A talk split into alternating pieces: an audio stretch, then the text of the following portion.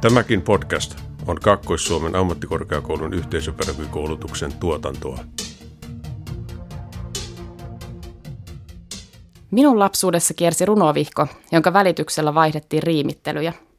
Ne ei olleet mitään ystävyyden tai isänmaallisuuden värssyjä, vaan hyvin seksuaalisävytteisiä tai suorastaan pornahtavia keksintöjä. Mä muistan edelleen ulkoa niistä monia, kuten tämän alakouluikäisen pläjäyksen – Pippeli hyppeli pitkin siltaa, pillulle toivotti hyvää iltaa. Jos oot naaras, levitä haaras, mut jos oot uros, työnnä se ulos. Jos odotat kauan, saat ehkä vauvan. Paitsi että muistan monet värsyt edelleen ulkoa, muistan niiden välittämiseen liittyneen kiehtovuuden ja salaperäisyyden. Ne ei olleet mitään aikuisten korville ja silmille tarkoitettuja. Samalla tähän seksuaalisuuden maailmaan liittyy myös häpeällisyys – Ehkä karmein asia kiltin tytön maailmassa olisi ollut jäädä kiinni seksuaalisävytteisen materiaalin hallussapidosta. Meidän ikäpolvella ei ollut internettiä eikä puhelimia, mutta siitä huolimatta hämmentävän paljon pääsyjä tällaiseen kiellettyyn hedelmään.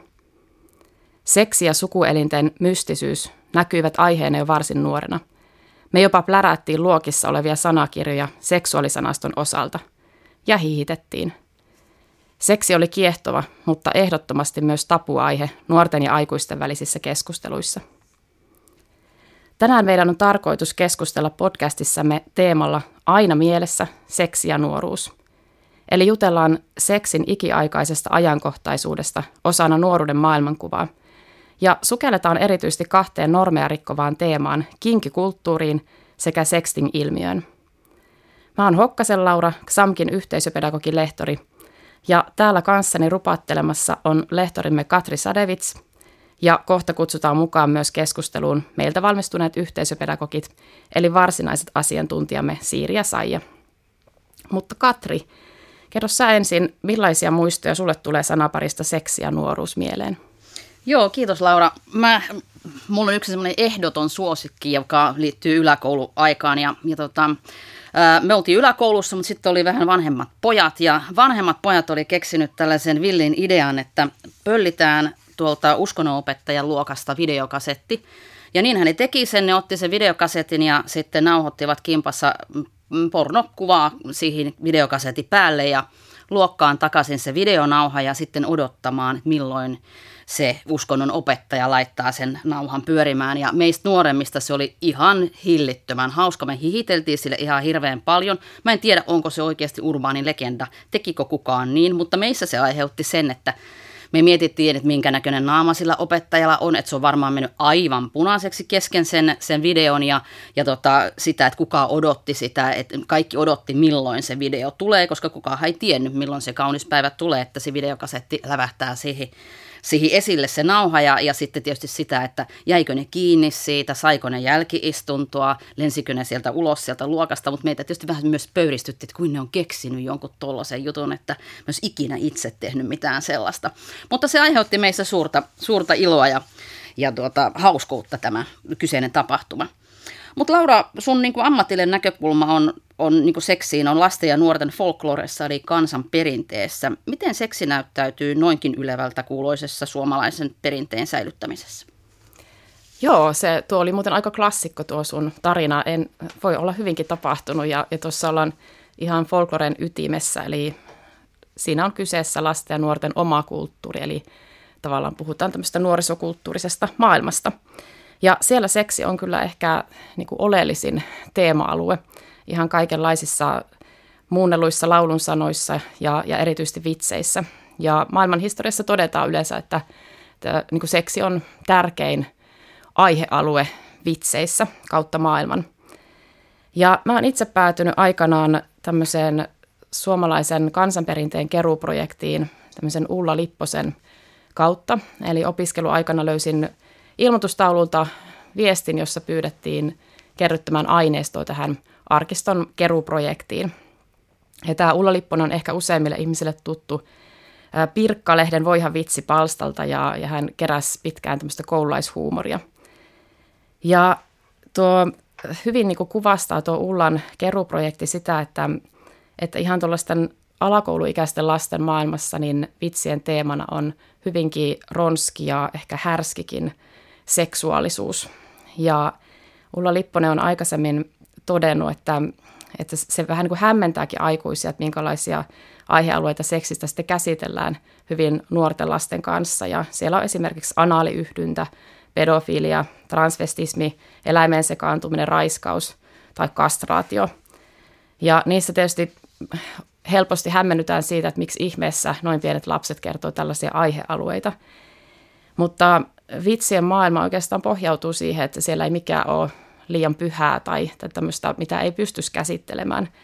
Ja yksi ajatus on jopa se, että vitsiä kertomalla voidaan niin kuin, alentaa sitä tapuaihetta, eli jopa sitä, missä on käyttäydytty sopimattomasti, niin nauramalla sille, niin me jotenkin tehdään se yhtä lailla vielä enemmän sopimattomaksi, tai sitten hälvennetään siihen liittyviä erilaisia pelkoja ja stereotypioita. Ja jotenkin tälle nuorisolla opettajana niin, ja myöskin sitten kulttuuritutkijana niin on vahvasti sitä mieltä, että tällainen seksuaalipainotteinen materiaali niin on yhtä lailla lasten ja nuorten maailmassa aika tärkeä ja myös sitten meille tutkijoille ja aikuisille aika kiinnostava mahdollisuus tutustua siihen maailmaan paremmin ja jotenkin nähdä myöskin a, niin kuin nuorten näkökulma tähän, tähän vinkkeliin, mikä yleensä ajatellaan vain aikuisten maailmaan kuuluvaksi. Mutta miten Katri, sä oot opiskellut seksuaalikasvattajaksi, niin miten tuo koulutus on muuttanut tai vahvistanut sun ajatuksia seksuaalisuudesta ja seksitapuista tai ehkä häpeästä ja sen ylittämisestä? Niin, se on kiinnostava, kiinnostava kysymys, se kun ajatellaan, että miten me suhtaudutaan seksiin ja seksuaalisuuteen, jos me tänä päivänä – ajatellaan enemmänkin, että seksi voisi olla nautinto, niin sehän ei historian valossa ole suinkaan ollut, ollut niin, vaan, vaan että meillä on sellainen vuosisatainen historia siihen, että, että se on ollut kiellettyä ja häpeällistä ja, ja synnillistä ja, ja se on aiheuttanut ihmisille valtavan suuria, suuria erilaisia häiriöitä, varsinkin jos seksiä on ajateltu niin, että se ei ole kahden ihmisen välinen seksi, vaan, vaan se on niin masturbaatiohistoria esimerkiksi. Se on aiheuttanut ihmisille kaikenlaisia fyysisiä sairauksia ja, ja, ja suuri niin kuin, asia, mikä siinä on ollut, ollut semmoinen kielteinen, on se, että mielikuvitus on otet, käytetty tällaisen niin kuin, seksuaalisuuden ajatteluun. Ja kun mielikuvitus ottaa vallan, niin ihminen ei teekään enää sen jälkeen mitään muuta kuin harrastaa seksiä itsensä kanssa. Niin mä voisin lukea yhdestä kirjasta tämmöinen Seksiä yksin, tämmöinen masturbaation historia. Mitä, mitä 1900-luvun al- alkuun tullessa niin, niin kirjallisuus kertoo, tai niin tutkimuskirjallisuus tästä seksuaalisuudesta. Tässä on amerikkalaisen psykologin Stanley Hallin, Hallin ajatuksia. Yhdyntä tekee surulliseksi, sen sanoo jo vanha sananparsi. Itsetyydytys tekee kuitenkin ihmisen paljon surullisemmaksi ja lisäksi sairaamaksi. Kipu ja epilepsian oireet, sydämen tykytys ja valon arkuus, neurastenia, aivojen heikkohermoisuus, selkärannan her- heikkohermoisuus ja psyykkinen impotenssi. Subjektiiviset valoaistimukset, näköhermosupistukset, mahdollisesti Paasedovin tauti, patellaarirefleksion voimistuminen, ihon punoitus ja kuivuminen – Käsien nihkeys, ihonkeltaisuus, kuiva yskä ja monenlaiset ruoansulatushäiriöt voidaan usein jäljittää tästä ihmiskunnan vitsauksesta johtuviksi. Eli tämä on ollut suhtautumistapa myös lääketieteessä siihen, että ihminen voisi jotenkin nauttia itsestänsä. itsestänsä. Ja, ja sitten kun tätä seksuaalikasvatusta olen, olen opiskellut ja tavannut erilaisia ihmisiä, niin maailmassa on ihan hirvittävän paljon kiinnostavia elämäntapoja – tapoja ja ne on myöskin kauhean arkisia ja, ja sitten mitä enemmän me ajatellaan asioita ja keskustellaan ihmisten kanssa, niin enemmän se myös avaa sitä, että aah, en mä ajatellutkaan tuosta, että ihmiset voivat elää kovin monella erilaisella tavalla. Mutta me voitaisiin jatkaa tätä keskustelua pitkään kahdestaankin Lauran kanssa, mutta meillä on valmistunut upeita opinnäytetyötä meidän oppilaitoksesta ja, ja tänä vuonna ilmestyi tosi hieno opinnäytetyö kinkikulttuurista, joten otetaan mukaan keskusteluun yhteisöperäkoki Siiri Tammisalo. Kerro Siiri, mistä sun opparissa oikein oli kyse? Öö, mun opinnäytetyön nimi on Kinkyys minäkuvan rakentajana, seksuaali-identiteetti osana kokonaisuutta. Siinä mun opparissa mä tutkin sitä, että kuinka kinkyseksuaalisuus vaikuttaa yksilön minäkuvan rakentumiseen – ja kuinka tämä on muuttunut viime vuosikymmenien aikana, kun Suomessa sadomasokismi ja fetisismi on ollut kuitenkin mielisairauksia vuoteen 2011 asti. Sä pohdit työssäsi niin kuin yhteiskunnallisen ilmapiirin muutosta kinkyseksuaalisuuteen. Miten sun mielestäsi on niin keskeisiä stigmoja ja stereotypioita, joita kohdennetaan kinkyyksi itsensä, itsensä määritelviin ihmisiin tänään? Mm, niitä on tosi monenlaisia ja se riippuu paljon siitä, että millaiselta ihmiseltä sitä kysyy. Ehkä semmoisia yleisimpiä, mitä itse tuota työtä tehdessä on kohdannut, on esimerkiksi mielisairaus, epävakaus, vaarallisuus ja rajattomuus. Ja nämä stereotypiat tulee muun muassa Freudilta, joka koosti tutkimusaineistonsa sadomasokismia tutkiessa pelkästään rikollisista ja mielenterveyshäiriöistä kärsivistä. Ja tämä ongelmakeskeinen viitekehys on sitten virheellisesti laajennettu kattamaan myös se suostumuksellinen PDSM, jota mä tutkimuksessani tutkin. Voidaanko sun mielestä vuonna 2021 puhua jo luontevasti kinkyseksuaalisuudesta? No, se riippuu siitä, että missä joukossa puhuu ja kuinka ihmiset osaa niitä stereotypioita kohdata ja käsitellä. Et usean otteeseen on ennemminkin yllättynyt positiivisesti siitä, että joko sitä ymmärrystä on yllättävän paljon, etenkin täällä nuorisotyön kentällä, tai sitten on sellainen avoin kiinnostus siihen, että esimerkiksi jos kerron omasta opparista, niin, niin tulee kysymystä, että onko se jossain luettavana. Kinkyseksuaalisuuden voi varmaan monella tavalla nähdä ylittävä jonkinlaisia normitettuja seksuaalisuuden rajoja – mitä seksuaalisuuden normeja itse tunnistat, eli millaisia rajoja tässä ylitetään? Mm, semmoinen aivan uudella tavalla avoimuus, ääneen sanottaminen ja ehkä semmoinen seksuaalisuuden toteuttaminen tosi monella eri skaalalla. Et usein kuulee, öö, ota, mitähän mä oon tässä ajatellut, usein kuulee vastaanhankaamista ja jopa niin kuin pettymyksen kokemuksia siitä, kun BDSM ei tapahdukaan silleen niin kuin elokuvissa vaan omalla painollaan edeten, vaan se toteutus vaatii sitä etukäteiskeskustelua ja konkreettisesti tehtävistä asioista puhumista ja esim. rekvisiitan valmistelua.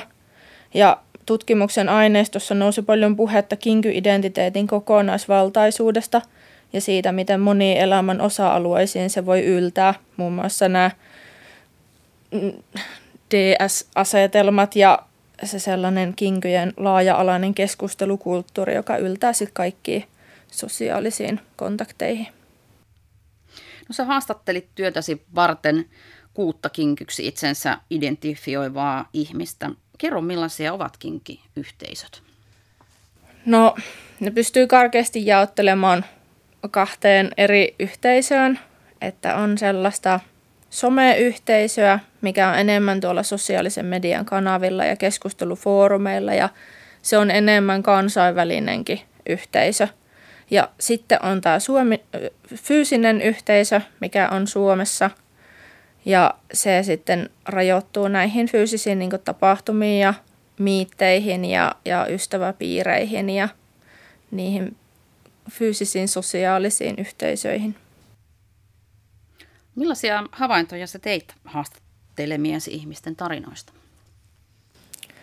No, itselle oli aika yllättävää huomata se tutkimusta tehdessä, että kaikki kinkyt oli läpikäyneet sen oman kinkyseksuaalisuuden suhteen lähes samankaltaiset polut. Et kaikki haastatellut pysty tunnistamaan jälkikäteen mietittäessä oman kinkyyden – heräämisen jo noin viisivuotiaana. Eli varhaislapsuudessa pystyi jo huomaamaan niitä, että miten niitä esimerkiksi fetissejä tai mielenkiinnon kohteita heräs. Jokainen haastateltu oli kohdannut erilaisuuden kokemuksia ja sitä, että ei kuulu joukkoon. Ja sitten lisäksi totta kai siitä seuranneena joko itsensä pakottamista siihen ympäristön muottiin tai sitten ympäristön vaihtoa – niin, että löytää sellaisen, sellaiset ihmiset ympärilleen, jotka hyväksyy itsensä sellaisena kuin on. Ja sitten itse haastattelin ainoastaan sellaisia kinkyjä, jotka oli niin sanotusti jo löytäneet kotiin tämän kinkyyden suhteen. Eli olivat löytäneet tämän kinkyyhteisön ja sanottivatkin sitä juuri silleen, että kinkiyhteisön löytäminen oli sellaista, että löysi omien pariin tai löysi, löysi kotiin. Ja samoin myös tässä perille löytämisessä ja, ja oman erilaisuutensa kohtaamisen jälkeen, niin kaikki oli joutuneet ja saaneet käymään sen prosessin itsensä hyväksymisen kanssa. Sä toit tuossa esille jo aika niin tärkeitä ja keskeisiä ihmisten kokemuksia. Olisiko sulla vielä joku semmoinen kiinnostava tekstin näyte jostain hyvästä haastattelukohdasta? Saanko mä lukea koko aineistokohdan? Saat varmasti lukea. Mulla oli tosi vaikeaa valita, että minkä kohdan mä täältä kertoisin, koska musta täällä on hirveän paljon kaikkia ihania kohtia. Mä sain tämän rajattua neljään kohtaan. No eikä siinä mikään. Saat lukea eri tarinoita. Ensinnäkin oli tämä seksuaalisuuden heräämiseen liittyvä. Täällä on yleispervon ja sadistin kertomukset. Yleispervo kertoo siitä, että milloin on huomannut oman kinkyytensä näin. Se oli paljon ennen seksuaalisuuden heräämistä. Mulla oli joskus nelivuotiaana ihan sairaita fantasioita joistain sellaisista viktoriaanisista naisista ja heidän hattuneuloistaan, millä ne tökkii mua. Ja mä olin silleen, okei, okay, mä en tiedä mitä tää on, mutta tää on jotain. Luin jotakin satukirjoja semmosia oikein söpöstäviä, missä oikein suurisilmäiset ja isopäiset lapset leikkii, ja mä keksin niille kaikenlaisia sellaisia tosi perversejä juttuja siinä. Ja jotenkin sen tajusin, että okei, tästä ei kauheasti kannata muille puhua. On aina ollut vähän silleen friikin maineessa.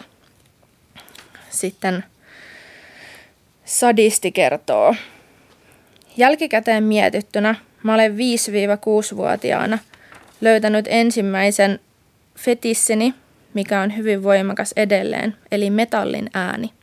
Kettinki tai ylipäätään metalliset kalskahdukset. Mun mummilla oli tämmöinen Sibelius-monumentti taideteos ja mä olen siitä tiputellut niistä putkista läpi nappeja ja käyttäytynyt kuulemma omituisesti – Eli se on mun kinkyyden alku, eli siinä 5-6-vuotiaana. Ja sitten etenkin mua kiinnostaa täällä kertoa tästä seksuaalikasvatuksesta. Puhuttiin, tutkimuksessa heräsi aika paljon keskustelua siitä, että mitä kinkyt itse toivoisivat esimerkiksi seksuaalikasvatukselta tänä päivänä. Ja keskustelu monissa haastatteluissa eteni tähän suuntaan. Haastateltu nimeltä, nimimerkiltään Vauva kertoo, että se seksuaalikasvatus, mitä nuorille tarjotaan nykyään, niin siellä voisi normalisoida sitä, että PDSM on asia ja sitä voi harjoittaa, kun hän muistaa tehdä sen turvallisesti.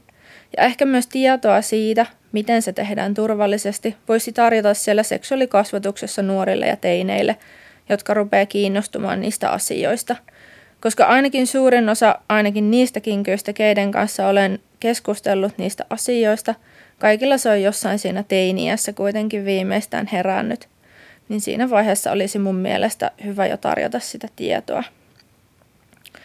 Ja viimeisenä kaniini myös ottaa tähän aiheeseen kantaa. Tuotaisiin esiin enemmän sitä, mitä kaikkea mahdollisuuksia on. Ei tarvitse olla silleen kaiken kattava. Siinä menisi koko yhdeksäs luokka. Erilaisten perspektiivien ja mahdollisuuksien esiin tuominen, ja vaikka olisi erilaisia kokemusasiantuntijoita kertomassa, että mikäkin on, ja tuotais esiin, mistä löytyy resursseja, mistä voi itse oppia lisää. Koska kyllä se noin 15-vuotias sen ikäinen on oikeasti kiinnostunut, jos sille tarjoaa resursseja, että tuolta kun käy hakemassa tietoa, niin kyllä se käy sieltä hakemassa. Ei ehkä kaikki, mutta sitten on kuitenkin tarjottu se mahdollisuus. Ja jos myöhemmin kiinnostuu, niin tietää, että tämmöinen resurssi on olemassa. Sellaisia. No, sitten jos ajatellaan sitä, että, että me puhutaan kuitenkin ihmisistä, ihan tavallisista ihmisistä, sinusta ja minusta ja kaikista muista, niin, niin miten sitten pitäisi edistää kinkyksi itsensä määrittelevien ihmisten hyväksytyksi tulemista? Onko vielä työtä tehtävänä?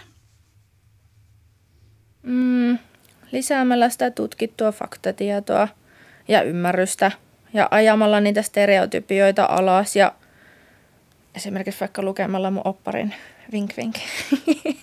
no ei vaiska. Ihan oikeasti sitä, että tuodaan esille sitä, että ne, ne stereotypiat ja stigmat, mitä tänä päivänä on, niin ne ei ole sitä todellista tietoa, mitä me tiedetään tänä päivänä.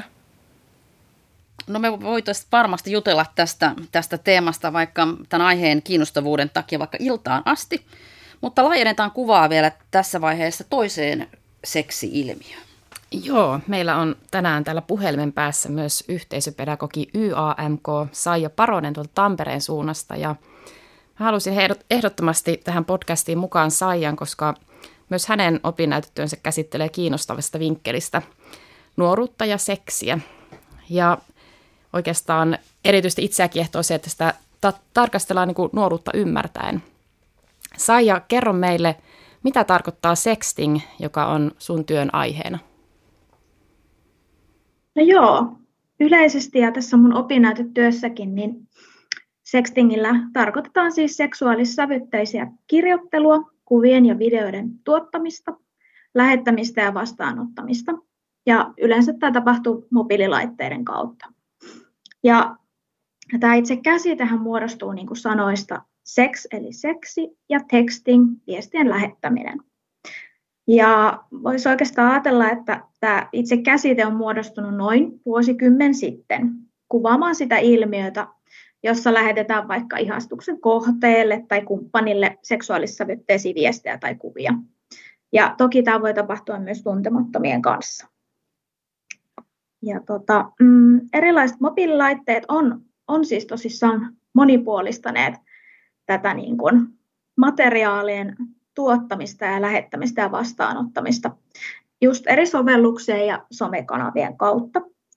Ja tässä mun opinnäytetyössäni tutkin niin kuin nuorten näkökulmasta heidän niin kuin asenteita ja ajatuksia tästä sextingistä ja miten niin kuin nuoret siihen suhtautuu ja miten he sitä niin kuin määrittelee ja kuinka he sitä tulkitsee.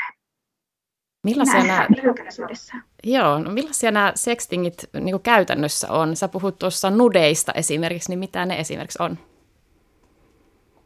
No käytännössä siis äh, voi olla niin kuin seksuaalisesti vihjailevia kuvia, videoita, ja ne voi sisältää seksuaalissävytteisiä asentoja, aktiviteetteja tai vaikka ihan kirjoituksia. Ja niissä voi tosissaan olla sitä alastomuutta tai semmoista puolialastomuutta.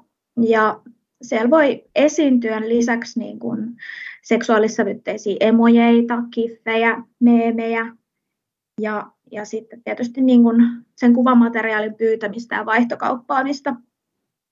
Eli tota, tekstin käsi, käsite niin kuin sinällään sisältää sen kaikenlaisten niin kuin digitaalisten tallenteiden joissa on sit alastomuutta ja puolialastomuutta, on, on sopimattomia kuvia tai, tai niiden kyseisten materiaalin jakamista. On se sitten viesti, sähköposti tai vaikka juuri ne somekanavat tai erilaiset sovellukset. Mainitsitkin jo tuossa, että, että tarkastelit nimenomaan sitä, miten nuoret itse näitä sanottaa, niin, niin miksi ihmeessä nuoret sitten lähettää näitä toisilleen? No voidaan jotenkin ehkä ajatella, että se digitaalisuus on vaikuttanut niin kuin nuorten kehityksellisiin tarpeisiin, vaikka just niin kuin läheisyyden kokemukseen ja sen sosiaalisen identiteetin muodostumiseen.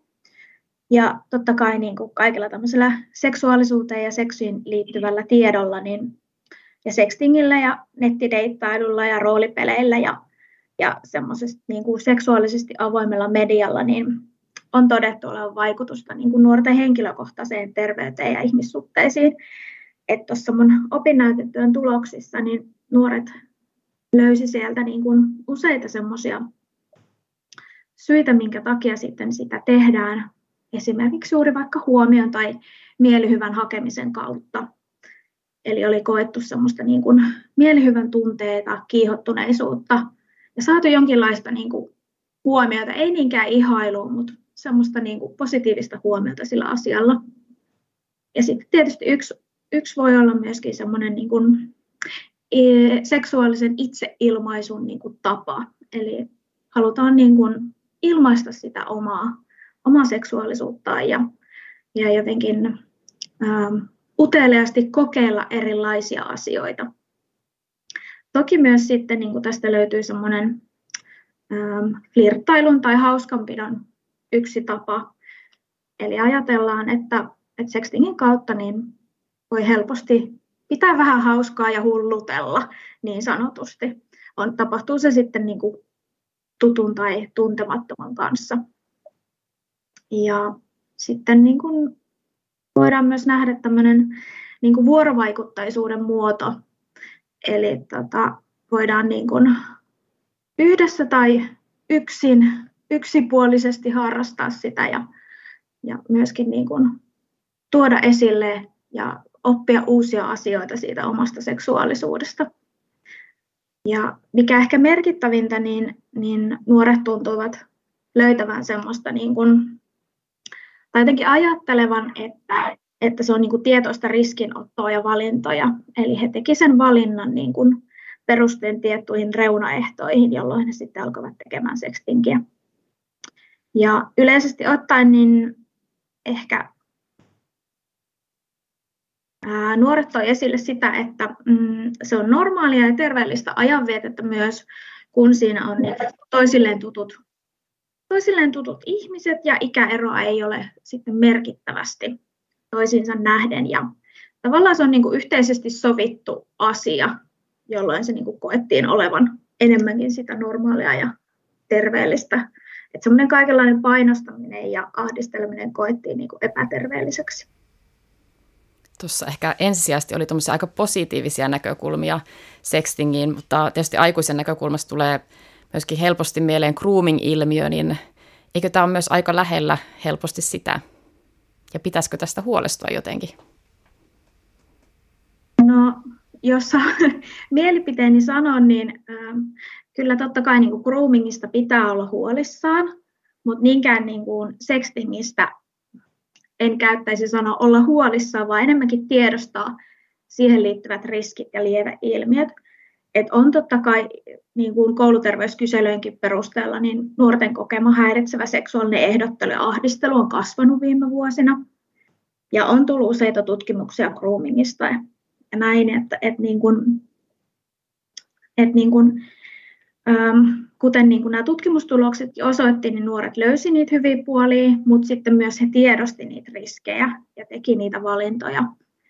Ja, ja piti sitä niin kuin terveellisenä, kun tieto, tietyt ehdot täyttyivät.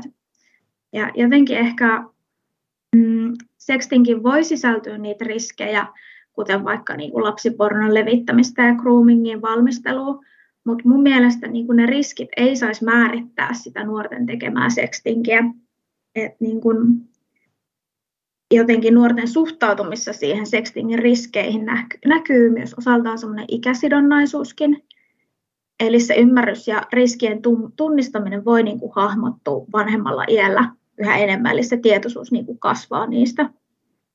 Ja mm, voi jotenkin niin kuin ehkä ajatella, että aikuisten suhtautumisessa nuorten seksuaalisiin tarpeisiin on liitettävissä semmoista niin kuin aikuistenkin hämmennystä, että, että voi olla aikuisten vaikea suhtautua asioihin, kun lapsesta kasvaa nuoria, tarpeet kasvaa ja, ja herää kiinnostus erilaisiin asioihin. Ja toki niin kuin nuorikin voi olla välinpitämätön sitten semmoisen aikuisen huolen ilmaisuihin ja kieltoihin ja yrityksiin puuttua. Et mun mielestä semmoisella niin turvataitokasvatuksella ja, ja just niin kuin mediakriittisyyden kautta niin voidaan opettaa, opettaa sitten nuorta niin kuin selviämään, selviämään semmoisista haastavistakin tilanteista, että, että niin kuin nuori tietää niistä oikeuksistaan ja osaa tunnistaa sitten väkivallan ja häirinnänkin eri muodot ja, ja pystyy sitten niin kuin siinä havaitsemaan niitä tilanteita, jos uhkana on se seksuaalinen tai fyysinen väkivalta. Sä teet Saija nuorisotyötä, niin miten koet, että minkälainen ilmapiiri ehkä siellä nuorisotyön kentällä on tällä hetkellä sextingiin? Joo, mä oon tehnyt kohta kymmenen vuotta kuntasektorilla nuorisotyötä ja nyt kaksi viimeisintä vuotta niin etsivää nuorisotyötä Tampereen kaupungin etsivässä työssä. Ja ja itse asiassa mun opinnäytetyön aihekin syntyi sieltä työelämän lähtöisesti, eli ihan aidosti nuorisotyön kautta. Ja, ja myönnän, että niin kun aluksi törmätessäni tähän ilmiöön, niin huolestuin ja sen jälkeen kiinnostuin. Ja mitä enemmän mä tätä aihetta tutkin, niin sitä enemmän mä aloin ymmärtämään tätä. Eli omakin tietoisuus tästä niin kuin kasvoi, että et niin kuin, asiat ei ole aina niin kuin mustavalkoisia ja ilmiöille löytyy totta kai vasta-ilmiöitä ja huonoja ja hyviäkin puolia. Ja mun työssä mä oon saanut kohdata kyllä niin kuin tosi paljon niin kuin fiksuja nuoria, jotka on niin kuin myöskin avoimesti kertoneet sekstin tilanteista ja, ja ylipäätänsä niin kuin seksistä ja seksuaalisuudesta. Ja tuntuu, että semmoinen niin häpeän ja nolouden ilmapiiri on ehkä väistymässä ja, ja niin kuin nuoret kaipaa sitä tietoa ja haluaa keskustella näistä aiheista ja, ja yhdessä niin kuin voidaan miettiä tilanteita ja, ja pohtia niitä ratkaisuja, jos sellaisia tarvitsee. Et mun mielestä niin kuin ammattilaisten on hyvä olla tietoisia tästä sexting-ilmiöstä ja, ja muistakin niin kuin seksuaalisista digitaalisista ilmiöistä, että, mm, että niin kuin on tärkeää, että, että niin kuin tätä aihetta tuodaan myös niin kuin nuorten näkökulmasta esille, ettei siinä keskustelussa ja puheenvuoroissa ole ainoastaan niin kuin pelkästään aikuisten huolipuhetta ja, ja semmoista niin kuin median klikkiotsikoita groomingista ja ahdistelusta, että et niin kuin kauhukuvakeskustelut niin kuin vähenis ja perustuisi enemmän siihen niin kuin nuorilähtöisempään materiaaliin. Ja hyvä miettiä niin kuin tätäkin asiaa monipuolisesti, koska ei ole ilmiönä uusi eikä varmasti ole poistumassa. Et aina on hyvä tiedostaa riskit ja ohjata ja tukea sitä nuorta ja, ja niin kuin kannustaa semmoiseen avoimeen ja ymmärtävään keskusteluun. Ja se on mun mielestä niin kuin hyvä, hyvä lähtökohta aina ja siinä voi itsekin oppia jotain uutta. Sinun opinnäytetyössä puhutaan myös pornon kiehtovuudesta nuorten näkökulmasta. Ja hyödynnätkin tässä työssä vähän Sanna Spisakin väitöskirjaa, varsin tuoretta sellaista. Ja, ja hän toteaa siinä väitöskirjassa suomalaisnuorten osaavan suhtautua nettipornoon mediakriittisesti. Niin oletko tässä samoilla linjoilla? No sillä on vaikea puhua kaikkien nuorten puolesta näin, mutta jotenkin ehkä ajattelisin, että teknologia ja digitalisaatio toki on mahdollistanut pääsyn sinne seksuaalissävytteisten materiaalin ja tietysti niin kuin porron äärelle helpommin. Ja, ja tietysti niin kuin tietoa on tarjolla enemmän ja lähteitä löytyy, mutta myöskin samaan aikaan niin kuin sitä mediakriittisyyttä opetetaan tosi paljon kouluissa ja ja seksuaalikasvatus ja mediakasvatus on kehittynyt tosi paljon. Ja toki on ollut niin kuin tämmöisiä mediakasvatuksellisia kampanjoitakin esillä ja myöskin tämmöistä, että vastuullista pornoa on tarjolla nykypäivänä. Ja, ja myöskin kaikki erilaisia tapoja, että löytyy niitä roolipelejä ja keskustelupalstoja ja deittisovelluksia ja muita tämmöisiä. Et, musta tuntuu, että nuoret on tosi tiedostavia ja tietäväisiä nykypäivänä. Ja, ja ehkä niin kuin nettiporno koetaan jotenkin semmoisena lisähyötynä tai jotenkin hyödykkeenä. Et ei ehkä ensisijaisena niin kuin asiana.